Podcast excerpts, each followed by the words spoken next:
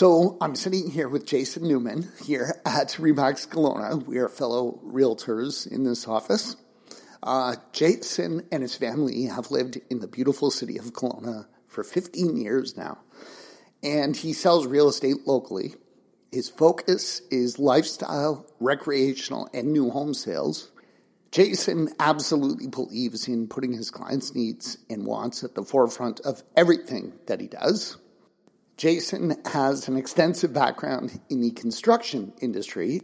So today I want to talk to Jason about his experience as a realtor here in Kelowna and in particular some of the regulatory changes all of us as realtors are facing right now.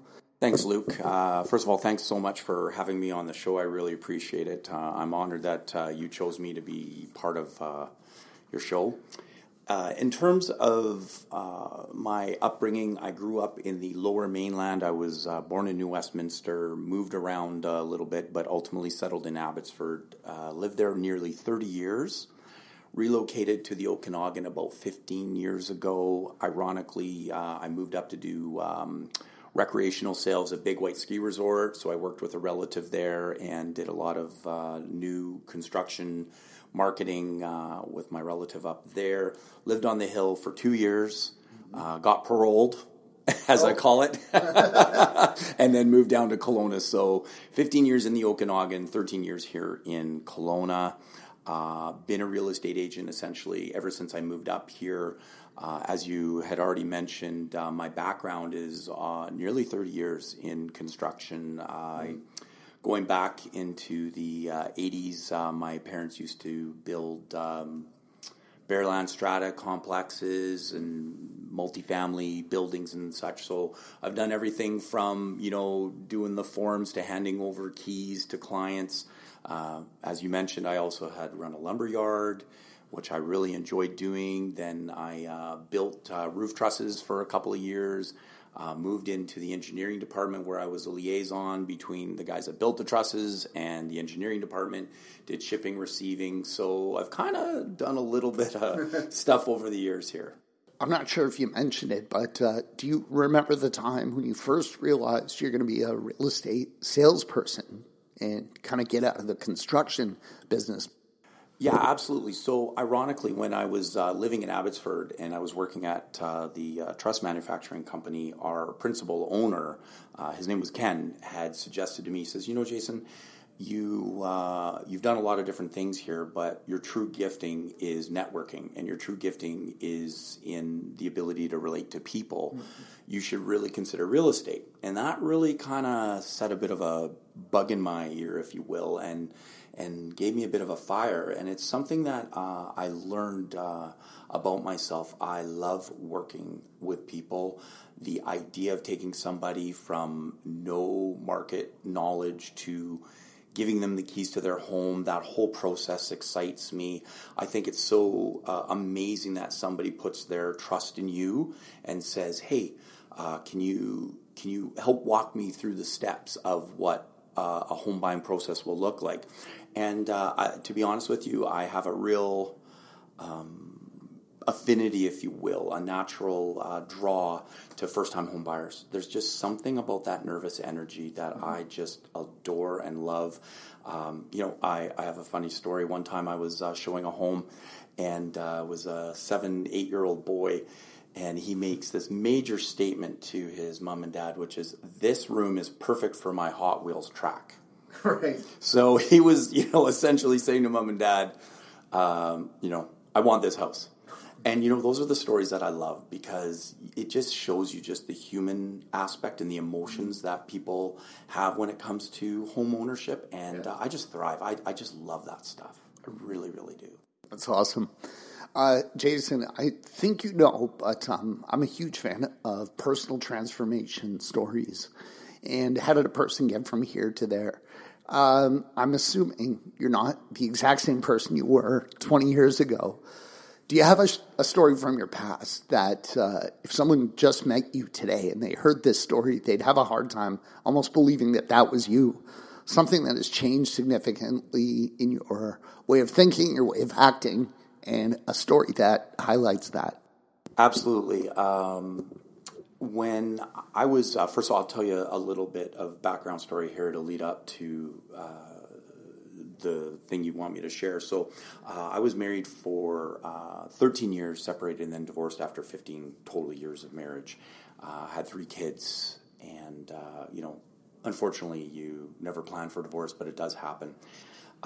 During my married life, I didn't realize that um, my self worth, uh, the way that I looked at myself, the way that uh, I treated myself in terms of my mind, body, and spirit, I just kind of let it go to the wayside, and I lost myself in the marriage uh, to the point where I remember when all was said and done, even thinking like, "What's my favorite color?" Mm. I was just so lost. Uh, so I've been divorced approximately six years now, thereabouts. And I can tell you the biggest transformation that I had was realizing that I was significantly overweight. Wow. And I didn't I didn't know it at the time, but I would go into meetings or I would be out for a lunch and I'd be sweating profusely all the time. And I just thought, oh, well, that's just the natural state of the way I am. And a big part of being in real estate is, you know, we're go, go, go all the time. So an average day for me would look like I would get out of bed, uh, I'd quickly run the kids to school, get them all sorted out, like making the lunches and do all that stuff, get them to school, as I mentioned. And then I'd grab a coffee, and then I'd go do showings and meetings and everything. Oops, I missed lunch. Now all of a sudden it's three o'clock. Now I'm hangry, so I got a headache, low blood sugar, all that stuff, and it's two hours till dinner. So what do you do? We might as well wait the two hours till dinner. So then I go to have dinner, but I wouldn't just have a plate because it basically been essentially starving my body all day. Mm-hmm. Uh, I'd have two massive, sometimes three massive helpings of dinner, and then I'd snack all night, and I would just repeat this process over again. So what I didn't realize was I had essentially trained my body to gorge itself and to store fat because it didn't know when it was going to eat again. Mm-hmm. Uh, so my paradigm shift very quickly was I started to eat breakfast, and then I would just have a small, modest lunch, mm-hmm. and then just have a normal helping at dinner time. And believe it or not, it, as shocking as it is to me still when I say this, I've lost sixty pounds. Wow. I don't sweat. I um, if I sweat, it's because I'm exercising. Right. Um, I've really the, my my major paradigm shift is I started to think about me, and not in a selfish way, not in a life is all about me and gimme, gimme, gimme. Much more in Jason. If you don't take care of certain aspects in your life, things are not going to go well. So the physical was definitely part of it. The mental was a tough one because being through divorce and having three kids and watching the negative effects that it can have on them was really hard. Mm-hmm. So I had to make peace with that and I had to realize what are the changes that I'm making in my life that I've also made for my children's life. So essentially getting my house in order. And then lastly was spiritual. Uh, from a spiritual um, side of uh, things, I had. Uh, moved away from concerning myself with anything faith based and just really kind of isolated myself. Mm-hmm. Um, I'm sure some people, your, some of your listeners can relate to this, but when you go through a traumatic time like that, divorce is very much like a death. Mm-hmm. It's an emotional death. Yeah. Uh, you're connected with that person on every level, and when that goes away, it's hard. And so that's what I had to do. I had to reconcile in my mind how am I going to change and and do right by myself. So all of those things culminated together, um, resulted in me having more energy for my kids, uh, being able to go to events and not sit there and sweat profusely. Mm-hmm. Um, you know, you want to talk about paradigm shifts. My son would uh, practice hockey here locally at Prospera Place, and uh, while he was practicing, I ran every last set of stairs in Prospera Place. I don't know how many hundreds or thousands of stairs it is, wow. but I would do that while he's practicing because the state of mind is I can sit in a seat and chat for an hour, which would be good. I mean, it's good to relate to people. Or I can take that opportunity and I can exercise and I can do something positive for me. And so it's just, it, it, I just find that uh, everything just falls into alignment. Mm-hmm And that's what was so drastically missing in my life. So it wasn't just about the weight loss. The weight loss was the physical appearance to others. But others have also noticed I'm a much more happier, much more um, uh, calm person. Uh, I wasn't always that way. Sometimes I would find myself to be over the top, very frustrated, and uh, that's really tough to be motivated in the morning when you're feeling all these um, uh, outside uh, stresses, if you will. Well, that is a surprising story because I've known you for a couple of years, and uh, you're a laid back guy, very slim, very positive. Uh, so I think probably the low blood sugar and the diet affected your moods as well, not just your weight. But um, thank you for sharing that story. I did not know that about you. Um, so if you could go in a time machine and advise your younger self, you saw a younger version of yourself acting this way, skipping meals, gorging yourself, uh, what would you tell your younger self? Don't be so stupid. uh, in all seriousness, I would tell my younger self it's okay to take care of oneself. It's okay to do things that you enjoy doing. You don't have to feel guilt. Uh, as a parent, and again, I'm sure your listeners can relate to this. Uh, when you are a parent, you sometimes just say, Well, no, I don't have time for me. You know, I'm going to do everything for my kids. And that is good and that is noble. But that well can run dry.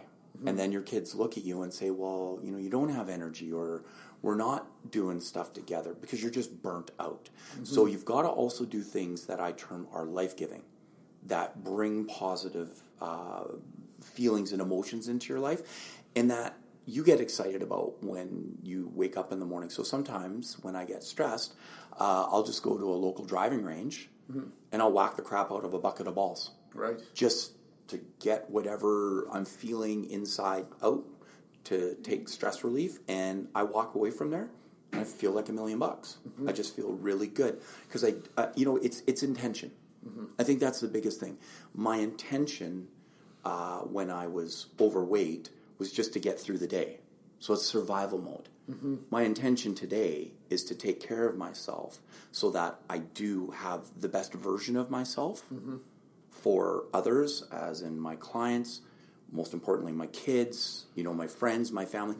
I always want to be the best version of myself. And the only way to do that is to start out every single day with intention to say, I'm going to do these positive things so that I have positive income.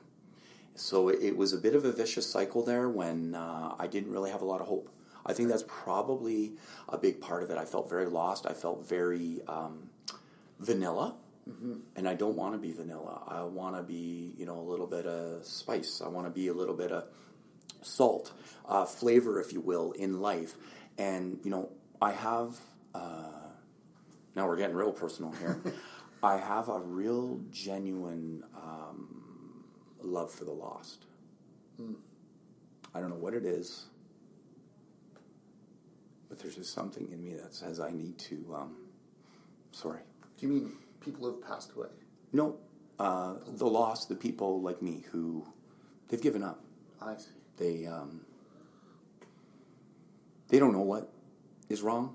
They just know that something's wrong, and they they don't know how to go about doing it. So you know, crazy example. Last night I was out at one of our uh, brand new uh, eateries, which, by the way, I'm a total foodie. So Yeah. if you ever want to know anything to do with Kelowna and food, feel free to call or text me anytime because trust me, I've been there and I've eaten there. Awesome. Uh, but anyway, I had uh, a friend of mine that um, you know took me to the side, and she was sharing some real personal hurt, some things that she was going through.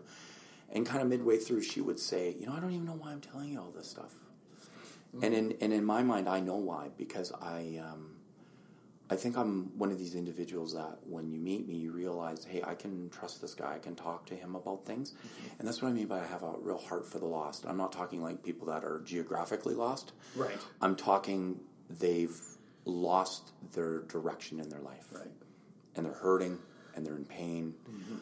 Um, I've walked a mile in a lot of different types of shoes, and I've gone from a very sympathetic person to a very empathetic person in my life. So, So you are a successful realtor, 15 years now, uh, much more empathetic person than you were when you were younger, much better physical shape. Was it all when you decided to make that change and you changed your intention? Was it all smooth sailing for the last 15 years? or did you have any setbacks? And maybe talk a little bit about setbacks, how you deal with them. So if someone has decided to change their intention and their course in life, they're going to have setbacks, right? How do you deal with those? How do you get past them? Two answers to that. There's the personal side, and then there's the business side. From the personal side, where I've had setbacks, and oh boy, I'm being very vulnerable and honest here. Um, there are days where I do an exchange with my ex wife, and I will go home and I will slump down in my chair. I call it the captain's chair, and I'll cry because I really feel that look what I've done, the negative harm, all those things that I've done to my children. And I know that that's negative energy, and I know that, you know, the kids tell me all the time they're so much happier. They're very happy for me. Uh, I think they're happier with their mom. Just everything is better. So the battle there is to forgive myself and to say the decision that I made might, on the onset, have some consequences but mm-hmm. long term, it was the best thing that I could have done right. for myself and for my kids. So that can be a battle sometimes. Some I'm not gonna uh, beat around the bush. There are days where I'm like, man, oh man, that is really hard to swallow. That you know, I might have brought that kind of mm-hmm. thing to them. And then beyond that, obviously, there are times when it comes to eating where because I am a foodie, you know, I want to go out all the time and eat, and that's just not realistic. So I've got to be intentional and say, no, your breakfast is at home. Right. Or you're going to have lunch, but not out. You're going to have it at the office. Maybe go out for dinner. But you can't do that all the time. You can't go out and eat all the time because, you know, right. food is, you know, it can become a coping mechanism. And that I don't want to allow. Uh, I'm not going to lie to you. I don't go to the gym every day. I really need to. But one of the things that I try to do is exercise at home right. and be, again, intentional with that from a business standpoint when it comes to real estate. And I know I'm preaching to the choir here, mm-hmm. Luke, but at the end of the day, real estate can be a very, very uh, challenging job. We have, as organized real estate, the most amazing role in somebody's life to help them win uh, in a multiple offer situation or achieve the dream of home ownership. But sometimes that doesn't always work out. And when it does, it's almost impossible at times not to take that personally. Mm-hmm. And part of the challenge as a, as a, real estate agent and to be a good real estate agent is learning how to deal with the ebb and flow, the highs and the lows. So, as an example for your listeners for highs, is it just seems that no matter what deal you're writing an offer on and presenting, everything's just clicking. It's yeah. like cogs in a wheel. Everything is just coming together, and you're like, my goodness, like this job is amazing. It's so easy. But then you go on a run where it just doesn't matter what you do. It seems like you're fighting an uphill battle. Offers are not working out, or you know, home inspection goes sideways, whatever it is, and it's like can't anything go right for me, right? right? So sometimes it feels very cruel and unforgiving. We have these really extreme bookends right. in our business. But an agent worth their salt is the one that is able to take those emotions and put them to the, to the side and to stay the course, see the direction, and achieve the goal. Not letting the clients take on extra stress, right. but taking it away and saying, hey, I'm here every step of the way. I'm going to help you stick handle through some of these issues. We're going to pull those emotions away because we want you to achieve your dream. Now, sometimes, and I've done this before, and uh, my managing brokers would shoot me if they hear this, but I don't care. I'm going to still say it. There are times where I have talked to buyers where I've advised them, I think we're off where we need to be. And what I mean by that is they say, well, you know, we want this kind of house, and these are the sorts of things that are really important to us. But the house that they want to write on is nowhere near close. Mm-hmm. So then I have to ask them, well, have we had a paradigm shift in our thinking? Or are we feeling like we just need to offer on something? So I've actually convinced clients in a positive way I think we're not being true to who we are and what we need to do. And they haven't proceeded with that offer any further. Or they've gone and said, no, you're right, Jason, we shouldn't write on this one because we do need a two car garage. Why are we looking at something with a carport? Mm-hmm. So it's those kinds of things. I think, uh, you know, my opinion is this the buying public wants transparency. Mm-hmm. They want to know that we're a conduit and not a filter. That anything and everything that we know about a house, a neighborhood, whatever it is, we're just telling them. And we don't pretend for a second that we know what is or is not important to them. We give them the information and they make right. those decisions. So, bringing the wagons around, if you will, part of the challenge in real estate is working with those super highs and then the lows. You know, some of the lows even where really good people who you just adore because they're just genuine good natured people and they get denied a mortgage. Mm-hmm.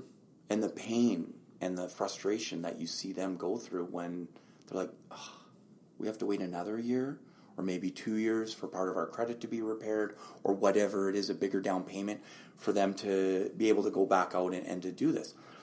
Those are really hard conversations to have, and those can take it out of you. So, you know, again, going back to my commentary, ebb and flow, you know, your highs are your highs, your lows are your lows. So, yeah, that's something I've definitely had to learn how to have balance. And then, of course, I'm still a, I'm still a single dad of 3 mm-hmm. So, one of my other challenges is coming home and saying, you know, I've kind of had a bit of a crappy day. That's not my kid's problem. Right. My kids need the best version of Jason Newman. Yeah. So I gotta take the realtor hat off, the dad hat goes on, and let's do this, kids. Let's go out and have fun. I always like to tell the kids, okay, daddy's home, let's party. So what right. are we gonna do? So that's kind of our fun way of kicking off an evening together. How old are your kids now? Okay, so I have uh, the 15 year old teenager you can feel sorry for me now. We've got one. yeah, I've got the 12 year old, so the tween. Yeah. Uh, he's my ginger. And then I've got the eight year old princess. And I'm not going to lie to you, she owns me. What she wants, she gets. I'm just going to say it the way it is. Be careful with that. In seven years, we'll, we'll have a conversation about that. That could bite you, uh, as you know from experience. So um, I want to get back to real estate in a minute. But first, Jason, you were on a TV show about a year ago, I think. Uh, do you want to tell us a little bit about that? Absolutely. So, about a year ago, last July, CBC came out and filmed uh, my apparently interesting life. I don't know about that, but uh, uh, with myself and my kids, and how it all came to be. It was very interesting. My sister, bless her heart, uh, was on I think Facebook and she saw this thing for are you 50 plus and single with kids? We want to hear from you. So she wrote the producers of the show uh, Frantic Films and says you know I have a brother. He's in his mid 40s would that be something of interest to you? And they wrote her back immediately and said yeah we would really love it. So anyway uh, funny thing when we finished doing the whole shoot I took the whole film crew and everybody out for dinner. And the executive producer of the show said to me, You know, Jason, one of the reasons we chose you was during your Skype interview, we asked you a very simple question, which is, What's the dating scene like in Kelowna? And your response was brutal. so, because of that, apparently they thought I was like their guy. But it was really cool. And, and I'll, I'll tell you the reason I did the show, uh, it was called Stats of Life and my segment was on dating. So they wanted to uh, show Canadians, uh, you know, like a single data three. They had a single gal from Vancouver Island, and then they had a couple from back east. So just different kind of dynamics and demographics there. And um, yeah, I mean, they, they came out to Kelowna. They they filmed my my life for five days. They set me up on a blind date. It was a lot of fun. It was at a local winery here at Summerhill Winery. We had a private wine tasting. I got to savor uh, sparkling wine. You can't call it champagne because apparently it's not from France. So there's all these rules or whatever. And it was just a lot of fun. It was a really good date. Uh, I really enjoyed it and the the idea was they wanted um, just to see what my life looked like. But I did it for my kids because I wanted my kids to be able to say they were on national television.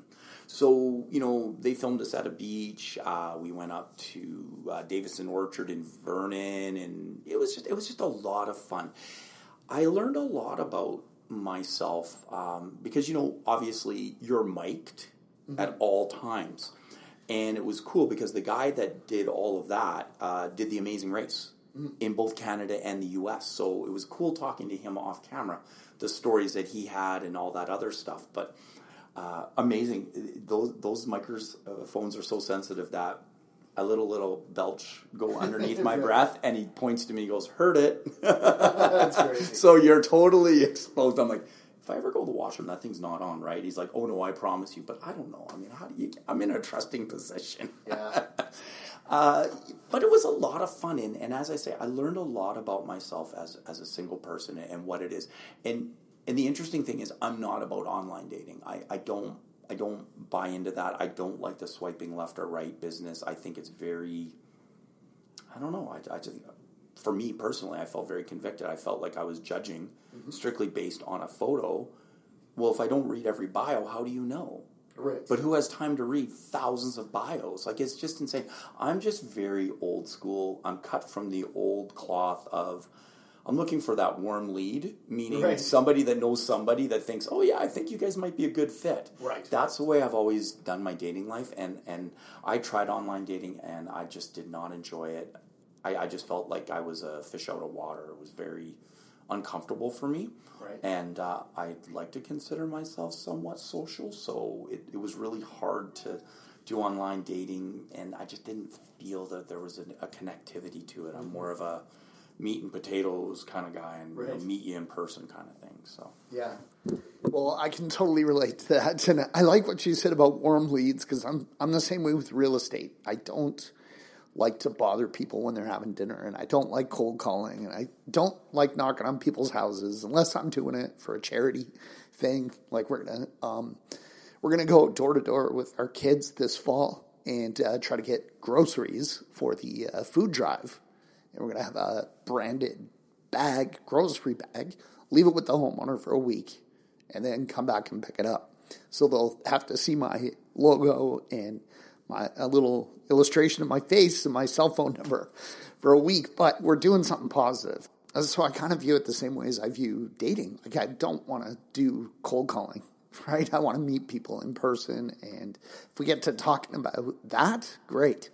Um, the new rules that have just come into effect make this operation a little more complicated. I'm totally happy to be transparent with uh, my clients or new prospects, and I think it is important. And I do think that there are a handful of bad apples out there that gave us a bad reputation by not being really clear about their conflicts of interest um, and their intentions in talking to people. And I think transparency is a good thing. My concern is that I have a hard time getting people to read contracts today uh, as they are because they're so wordy and they're extremely important. So I make people read them. But it's hard to get people. Most of the time, people are like, I've made a decision, show me where to sign. And I just think that having extra paperwork is going to make this even harder. Uh, most people do not want to deal with paperwork. So, what do you think? Well, first of all, I want to go back to your commentary about real estate and dating. There are so many parallels and correlations there. It's ridiculous. We could spend hours on that topic, but uh, I just thought I would throw that uh, in there for the mix. You know, the the reality is going back to what you said a couple of moments ago, is you get a few bad apples and it has a negative ripple effect on the industry. We are now the only province in all of Canada that uh, does not allow uh, what we term in our business double ending or representation of both a buyer and seller.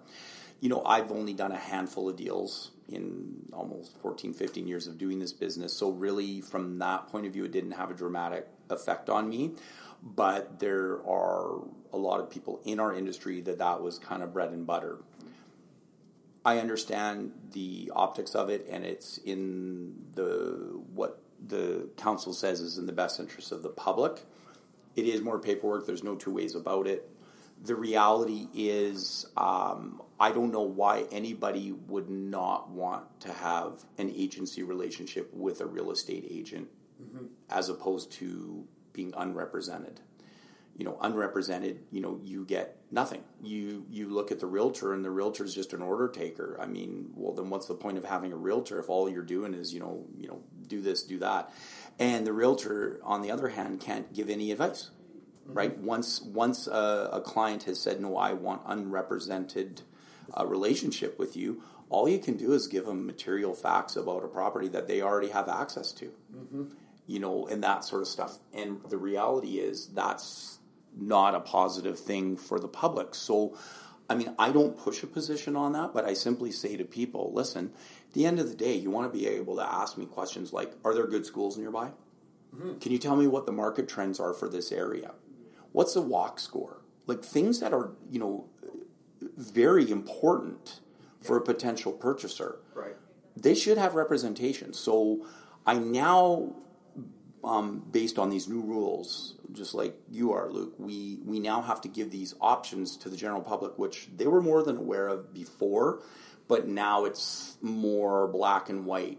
But at the end of the day, I don't know why somebody who's looking to purchase a home wouldn't want representation and having somebody in their corner, per se. I did quite a few double deals, and uh, I think the reason is because I would design my ads to with the buyer in mind to appeal to that buyer. And especially with mobile homes, I find uh, the public in that price segment tends to respond to ads more. Um, and they don't always have a realtor. Uh, so I would typically put a person in the customer position, not a dual agency, because I think it's problematic anyways. But I still felt it was okay for me to tell them uh, do you want to have an inspection? We should include this clause. Not telling them what price to offer or you know anything confidential from the seller, but still trying to make the deal happen and say, listen, you should probably have a financing clause. You'll want your lawyer to review the title, right? Giving them advice, but I don't think advice that conflicted with my seller, you know. But we can't even do that now. We can't even tell them what clauses to include. So, like you said, um, it would be almost crazy to not get your own realtor now if you're buying public and you're in that situation. So in a way, it uh, in a way it's a good thing because it's going to give more opportunities for realtors to be buyers agents. Now we're going to have to refer those people out. Yeah, and I mean, really, that's what it comes down to. Um, real estate uh, has changes. I mean, that's just a given. And some of them will be, you know, positive, others will be a challenge. And we're just going to forge through it and, and see it through. So I want to put you on the spot now. Can you name one person in Kelowna that you find to be a fascinating person and that you would like to see come on this show in the future? Absolutely. One of my absolute favorite people in Kelowna is Karen Mason from the Kelowna Women's Shelter. Okay. I think she is doing such an amazing thing for this town. Without getting into too many details, obviously there's some horrific examples of things that happen to women uh, through you know battered relationships and whatnot. And Karen is a bright shining light in this town she has a heart of gold, and I have just the utmost respect for her. So you need to get her on your show. Okay. Thanks so much, Jason. Um, I want to thank you again for your time today and for coming on the show. We've got to know you a little bit better on a personal level. Um, what is the best way for someone to reach you if they want to talk about real estate uh, or maybe just become a friend? Call or text me on my cell phone number, 250-808-7700. Would love to hear from you. And Luke, thank you again very much for having me on your show. Much appreciated.